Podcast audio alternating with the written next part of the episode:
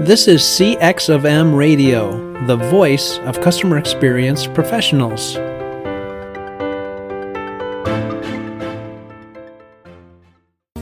Welcome to another episode of All Things Considered CX. I'm your host, Bob Azman, the founder of Innovative CX Solutions, a past chairperson of the CXPA, and a practitioner with many years of transforming global operations and designing better customer experiences.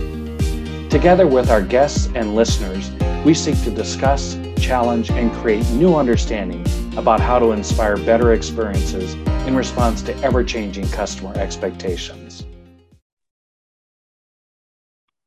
Hello, and welcome to another episode of the All Things Considered CX podcast. I'm your host, Bob Azman, and welcome back. It's really good to have you. We've been talking lately on a number of our podcasts about the importance of measurements, ROIs, metrics, and so forth. And one of the topics we've talked about frequently is customer lifetime value, customer retention, and so forth. And so I'm excited to have Valentine Radu with me today um, to talk about that subject, as well as all kinds of other subject we have in mind for talking about customer experience. So, Valentine, welcome to the podcast, and please introduce yourself to our listeners.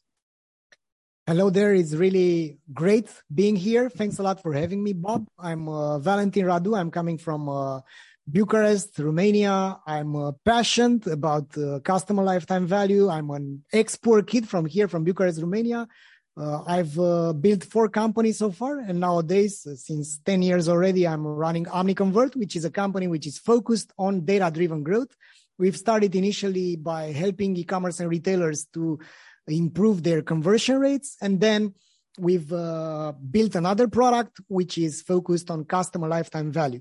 I've learned the ins and outs of uh, uh, data driven growth by being an e-commerce entrepreneur myself. So I built an eight figure company and then I sold it. And after that, I've, uh, I've got into this uh, journey of helping other companies uh, nail uh, the the e-commerce growth as i'm i've been also frustrated and i think that it's it was a good good decision because nowadays we are helping hundreds of retailers to to level up their game I, I love Valentine the way you said uh, you've built four companies so far. I think that's an indication of a good entrepreneur that's always looking for the next the next challenge. Um, and, and we also love when uh, our guests are internationally based and can give us such a great perspective of what's happening in other parts of the of the world, and in this case, especially in Europe. So, Valentine, how did you do this? How did you become an entrepreneur that that started four companies? How did you get into the customer experience space? Tell us a little bit about, uh, in more detail, your background and how you arrived at what you're doing today. Yeah, of course. So, Bob, I've been uh, very poor, right? So ba- basically, suffering led me to to change things because if you don't change things, you will have the same results, right? So I've been uh, uh, struggling to make ends meet. I've been uh, uh, building my, for, my first company uh, to provide internet uh, service in my neighborhood back in Bucharest. So I've turned that company from being uh, uh having $85 a month. That was my salary at that moment. In two years after launching the company, we were making 40,000 euro in uh, in revenue. So basically, I've I've learned I've I've been blessed with this opportunity to ride this wave. The the demand was there, and I've uh, I, I've basically uh, had this opportunity to grow this company thanks to the demand. After that company, I've sold it. I, after the exit, I've invested all my money and lost all my money by uh, building an agency to provide uh, to build websites and brand identity to to companies. It was way too early in the market. It it was 2005, but I've uh, had a customer and uh, basically I've uh, teamed up with that customer and we've built what turned out to become the largest online car insurance player in here. So basically we've uh, we've helped um, people it was a b2c it was an e-commerce. We've helped people to to buy their insurance online. And we've got that company to 14 million. And uh, i've learned a lot about it because we were making a lot of money but we weren't profitable. And due to the frustration i've started to look at the mechanics of growth. And the, i've said after wasting my life in google analytics i realized that hey the reason that we're losing money is because we are not understanding our own business model proper, properly and we were looking only at the visitor behavior. And at some point i've started to uh, do surveys on the customers to find out why they are not buying and they were using our product our website only to find out which are the best uh, insurance company and they were uh, buying those uh, from their websites on uh, or uh, directly from their points of presence in the offline. And then i've started to to to to test you know, to do A/B testing. So I've built what turned out to to become this uh, software as a service uh, tool. So basically, this is the ancestor the, the ancestor of our current uh, software software tool was uh, built at that moment. So I've realized that conversion rate and customer lifetime value are very very important to to to uh, level up any company. So basically, based on this uh, e-commerce growth formula that I've understood, I've uh, improved our business by 60% after uh, uh, uh, year over year. So basically, it was even though we were uh, flatlining for two years, we were stuck. We've, I've managed to change completely the direction. So after that, I've uh, built this new company called OmniConvert. We focused first on A/B testing and helping companies to do conversion rate optimization. And since 2019, we focused. We after analyzing uh, what the customers really wanted from us. We've decided that customer value optimization is what we should be going after because it was a new market for us. And we are, we are seeing right now that the, the demand is nine times higher than last year. So basically, if you go on Google AdWords and look at the trends, nine times more people are searching for customer lifetime value than last year because the customer acquisition costs are through, through the roof and companies are now in this position to keep more customers coming because otherwise you are you are barely breaking even or you are losing money. So valentine tell me a little bit more about this because customer lifetime value was very popular 10 or 15 years ago. It was everybody everybody in marketing was talking about it. We really were talking about customer experience back then. That wasn't a phrase we were using uh, and you said it's because acquisition costs are through the roof, but is there more that's changed as to why companies are coming back to lifetime value? Because one of the complaints, I don't know if it's a complaint is the right word, but one of the complaints about lifetime value is it's very difficult to calculate. So, two questions there. Is there more to it than just the high acquisition costs that are bringing people back to it? And secondly, how do you address this issue of it? It's very difficult to calculate. Yes. So the, the, the reason why more companies are now being forced is that indeed the customer acquisition costs are uh, higher. And on the other end, there are more players addressing the same eyeballs, the same audiences. So we, we've seen that what happened uh, when pandemic started, most of the traditional companies migrated through the digital and they've made a lot of investments because they could afford it.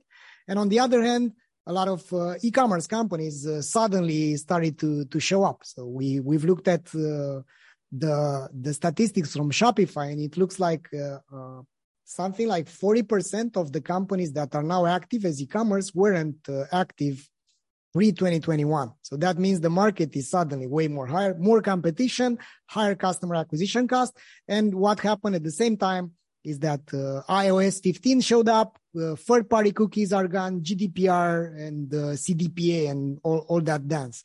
So those things forced companies to become more aware about how much they are uh, spending to acquire a customer. And they also realize that now that they can't break even on the first purchase, they should be looking at how much it takes for them to break even. And that's uh, named uh, customer acquisition cost payback period.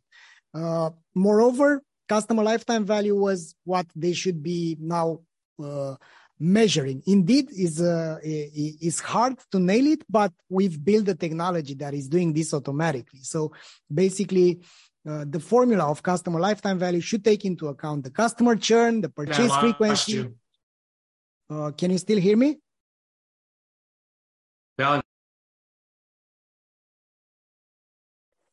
Moreover, we are seeing that companies are not uh, aware about their customer lifetime value due to these, uh, let's say, challenges to, to measure it and to calculate it. We've built a technology exactly for that because there are many ways to interpret customer lifetime value. But the beauty of it is that it's not that hard once you have the data at your fingertips. And we've did these integrations with uh, uh, Shopify, with the VTEX, with the Magento and other uh, custom built platforms so that we can do this automatically. And the formula of customer lifetime value should take into account the uh, purchase frequency, the average margin per customer down the line. So, and also the customer uh, uh, churn. So, which is one over one, one minus the customer retention rate, just to get a bit into the math. But you don't have to know this. What you have to do is to uh, either use a proper finance guy which gets marketing as well and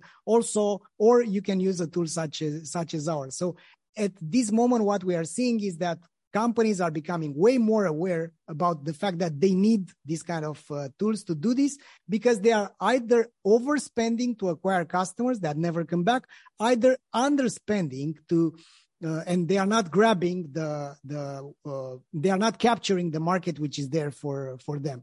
And as jeff bezos uh, said at some point the one which is winning the market is the one which is uh, affording to pay the most to acquire that customer. Right. And and you know so often um, companies and organizations collect data but they don't know what to do with it. How do you help organizations organize the data? So let's say I am I'm an organization, I have all the data you're you're asking about or talking about, but I don't know what to do with it. How do you help companies do that? Yeah, so we've built a program to train them. So it's called the CVO Academy. And I'm also writing a book about it, which is called The CLV Revolution. And if you want to uh, pre-order it or read the first chapter, you go to uh, www.theclvrevolution.com. So education is the thing that we are doing for companies besides the technology. Uh, another way to help them is the, we provide them with this uh, initial onboarding and we do a matchmaking between them and agencies which are vouched by us to provide this type of customer value optimization services. So basically that's uh, that's how we help them out.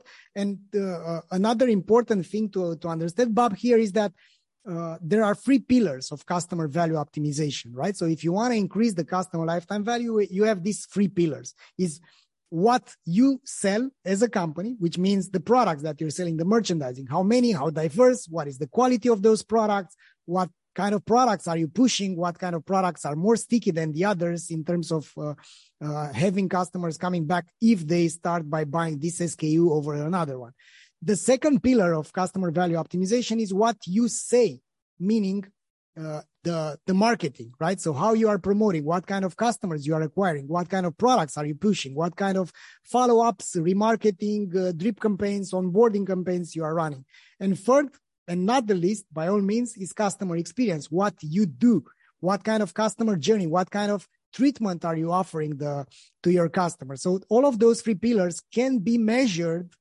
Yeah you can understand if you are not having your customers coming back, you can benchmark yourself uh, uh, against other companies which are selling the same thing that you do, and you can see if you have a problem with the uh, products that you're selling, or if you have a pro- problem with the marketing, or if you have a problem with the customer experience uh, itself. So that's how we help them level up their their game. Valentin, I think those are really important pillars. I want to emphasize those for our listeners uh, what you sell, what you say, and what you do. I, I love it because they're um, direct, they're succinct, and they're easy to remember as pillars for customer experience professionals to understand what makes up each of those three components of the organization's products and services. That's right. Yeah, it's uh, it's it's simple and it's beautiful and it's easy to understand by by anyone. Because if you want to have customers coming back the, the most important thing is no amount of marketing is going to fix a broken product. So it's clear that the products that you're selling and of course that's not only in e-commerce it's in services too. It's in software as a service as well. So if your products are fulfilling the needs right? So if you are delivering the value through your products your chances to have customers coming back and become brand ambassadors are higher.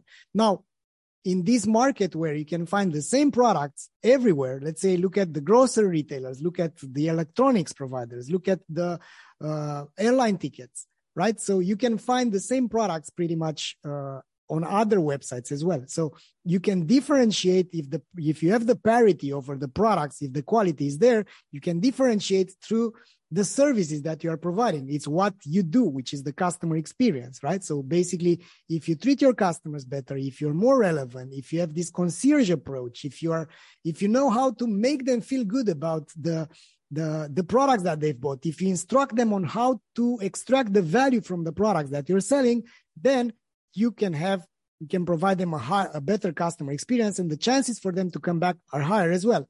Now, and last but not the least, it's in the marketing. So, because if you're selling a product for the first time to a customer, you are selling the promise of a better future, right? Your products are like a bridge between uh, a bad state of uh, uh, reality and a better, a brighter future. So, if you know the desired outcome of the customers that you are addressing with your products. And if you know the jobs to be done with your products, then your marketing is going to be way more compelling, way more relevant. And having a customer which is, uh, buys only once is not like having a customer. You, you, you basically have someone which was testing you out.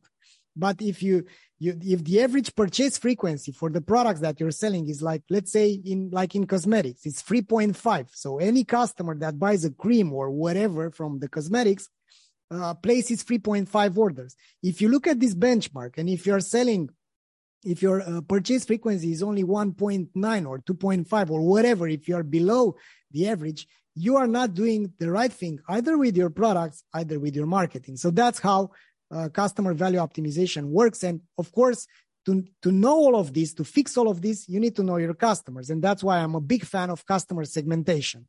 So segmenting your customers will allow you to see which are your best customers, why they are buying, what they are buying, what it, what makes them coming back to buy over and over again. And knowing your ideal customers is way better than building those fictional buyer personas because you know your real customers, right? And any customer, any company has those ideal customer profiles. It's just that most of the companies simply don't know who their best customers are and why they are buying. And that means they are shooting in the dark with their marketing campaigns because they are not nailing the, the right messaging. For instance, they are, uh, they, they keep on pouring money on ads, diversifying the creatives without knowing, hey, our best customers are buying, I don't know, these creams because the fact that they want to uh, feel uh, young again let's say. You are selling these uh, these creams. And if you look at your best customers and you look at their age and how they are explaining why they are buying again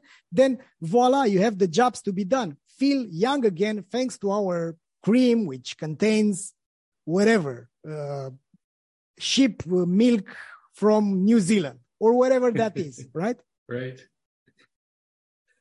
So uh are you segmenting customers based on revenue, on purchasing patterns? What what have, what have you seen that makes the most sense in terms of segmentation?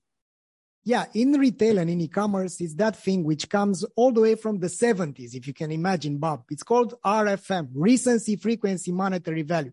They've been using this segmentation method so that they can save money because it was expensive. You know, when you were doing direct marketing, direct mailing back in the 70s, it was expensive to print out the letters, the envelopes, the shipment of those messages. It was expensive. So they wanted to focus on the right customers. And with the RFM, RFM stands for recency, frequency, and monetary value. With RFM, you can understand that the, the customers that bought most recently, they are more uh, open to buying again. So basically, those are your usual suspects. Then, if you've been uh, have a high frequency, again the chances to come back are higher. And if you have a high monetary, you have a higher chance to come back. But if you have high recency, let's say you've bought these creams to continue this example in the last 30 days, you've bought five times already, and your monetary value based on the lifetime value is among the highest, the, the, the best customers that you have because you have tiers of customers, right? You have scores from one to three, one to five. And if you have high recency, high frequency, high monetary value, then you are among the soulmates, like we call them, the, the best customers that you have. Now, if you have low recency, the lowest recency, one out of five, and the highest frequency, five and five, out of uh, uh, from the frequency and the, for the monetary value, you are an ex lover, right? So you are an ex loyal customer. Now the problem with the company is that they they broadcast the same message to everyone. They they run these discount campaigns to everyone. They run these uh, reactivate the, the, these uh, re-engagement campaigns. They onboard everyone the same. But with the RFM, you can suddenly understand the relationship that you have with those customers according to when they've bought, what they've bought, how many times they've bought, and what's their monetary value. So having this at your disposal will allow you to become way more relevant with your email, with your ads, and with your website as well, because those are the main channels that companies are using to, to leverage their, uh, to improve their customer lifetime value. And we basically built a technology exactly for this. So we automatically calculate lifetime value. We automatically calculate the, uh, and segment the customers. And then we push this data to uh, email uh, providers, to Facebook ads, to Google, YouTube, Instagram, whatever. Yeah. So the beauty of RFM is that it can be uh, leveraged way better nowadays when we have these uh, uh, digital channels and where it's when is it so cheap? So we have a company, for instance, which is selling furniture. They've uh, increased their uh, return on ad spend by 62% by using the RFM segmentation against Facebook's uh, default segmentation. I, I mean, there's another flashback term, RFM. I remember being in direct marketing a number of years ago, and that's all we talked about was RFM. And I guess uh, we might call it something different these days, but some of the old ways of doing things still ring true today. And RFM is an excellent. I, I just have been smiling since you've been talking about this it just remains an excellent way to segment customers. And we should do it. And maybe direct marketers do that, but other organizations could benefit from doing the same thing that would help drive their customer lifetime value. That's right. And uh, again, Bob, the, the, the idea is that knowing this will make you a better marketer, will make you aware mm-hmm. about which are the products which are being bought by your most loyal customers and it's going to transform the entire organization. And the the reason why many companies are not doing this already is that unfortunately in bigger companies the politicians are running the show right? Because there are those fantastic leaders which are persuasive which are full of uh, trust right? They are they are good leaders but they they are not data driven and they don't understand all of those things. And that's why we are seeing those agile direct to consumer companies like allbirds like uh, culture teams like all sorts of companies which are starting uh, from the digital world and now they are going offline right? They they build their stores their shops. They have this uh, uh, bricks and mortar presence. And basically what's happening is that, that they are customer centric and data driven and by that i mean that their reporting is around things like customer lifetime value, net promoter score, RFM transitions, knowing how many loyal customers you acquired, informing the product teams around which are the products that make uh, your best customers come back and buy again. Those type of things must be understood by the decision uh, makers. And those traditional companies are now endangered by the fact that they don't get what kind of gold mine they have in their own customer data.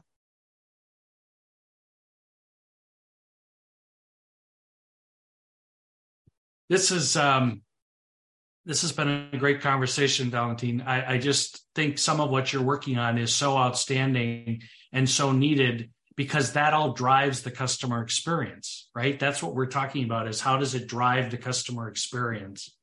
And and the work that you're doing is doing just that. Um, one thing I wanted to circle back with you on, you mentioned early on in the discussion that you you train customers as well. Could you talk a little bit about the academy you mentioned? Yeah, for sure. So, Bob, back in 2021, we decided that we can't do this anymore without, uh, let's say, uh, repeating our uh, repeating ourselves with the, any customer which was using our software. And we we teamed up with some heavy hitters in the space. So we teamed up with bob moesta which is the pioneer of the jobs to be done methodology helping companies to understand why customers are buying. So what's the psychological reason behind a certain uh, purchase decision? We teamed up with Carl Gillis, which is one of the leaders in customer experience. We teamed up with Dennis Yu, with uh, uh, which is an authority in uh, customer acquisition. Uh, we teamed up with uh, all all of those great minds, right? So in total, there are eight leaders. Uh, among them is Val Geisler, which is the chief evangelist at Klaviyo, the email marketing system provider. So we build this course of 16 hours of content where we take the companies from not knowing anything about customer centricity, customer experience, customer lifetime value to being in the known, certifying the, them at the end because they have these assessments at the end so that they become CVO experts. And then based on this experience in the CVO Academy, they are in a position to change their jobs, to, to, to make a, a more impact into their organizations. For instance, we have an organization that uh, got 50 of their people being certified. So that's a lot of people which are now talking the same language. So imagine that you have the merchandising team, you have the customer experience team, and you have the marketing team from that organization understanding what's RFM, what's customer experience, how to leverage the net promoter score, how to understand which are your best selling products, not only from the sales, but the future uh, lifetime value that they generate. So now if they have the same definitions and those companies are moving the needle because for instance one of those companies they have their nps is 92 right? So imagine this 92 then they are starting they started from 58 uh, back in the days. So that means you can reach internal alignment by having this education because unfortunately the uh, academic uh, environment is not keeping up the pace with these new digital uh, technologies and ways to interpret and leverage the, the, the, data. So that's what we do with the CVO Academy. And we also have an introductory course, which is completely free. So anyone which is interested in that, you can go to CVO Academy, that's C-V-O-A Academy.com, and you can get it uh, from, from there.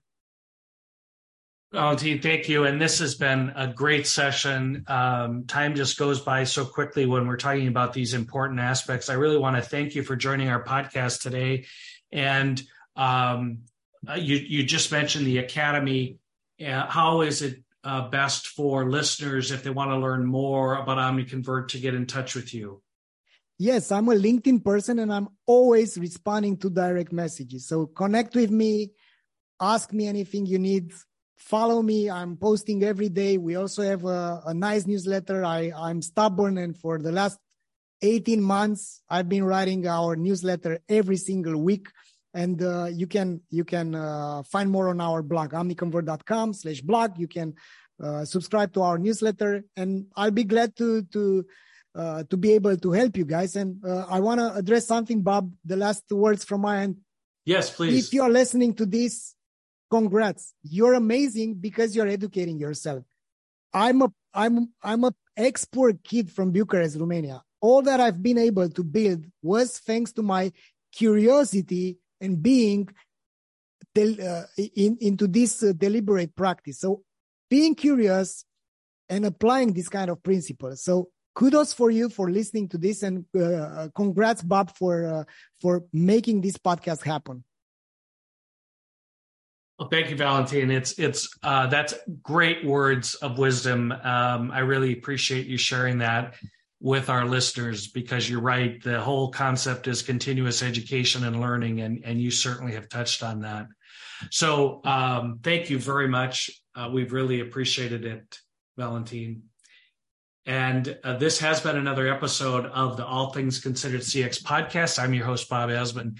If you've enjoyed this episode with Valentin Radu, please uh, share it with your networks. And as always, stay tuned for another edition of this podcast, as well as my other fellow podcasters on the CXFM radio network. Thank you. Thanks for listening to this episode of All Things Considered CX. If you enjoyed this episode, please share it with your colleagues. Subscribe to our show, follow me on LinkedIn, and visit my website at innovativecx.com for more insights on creating better experiences.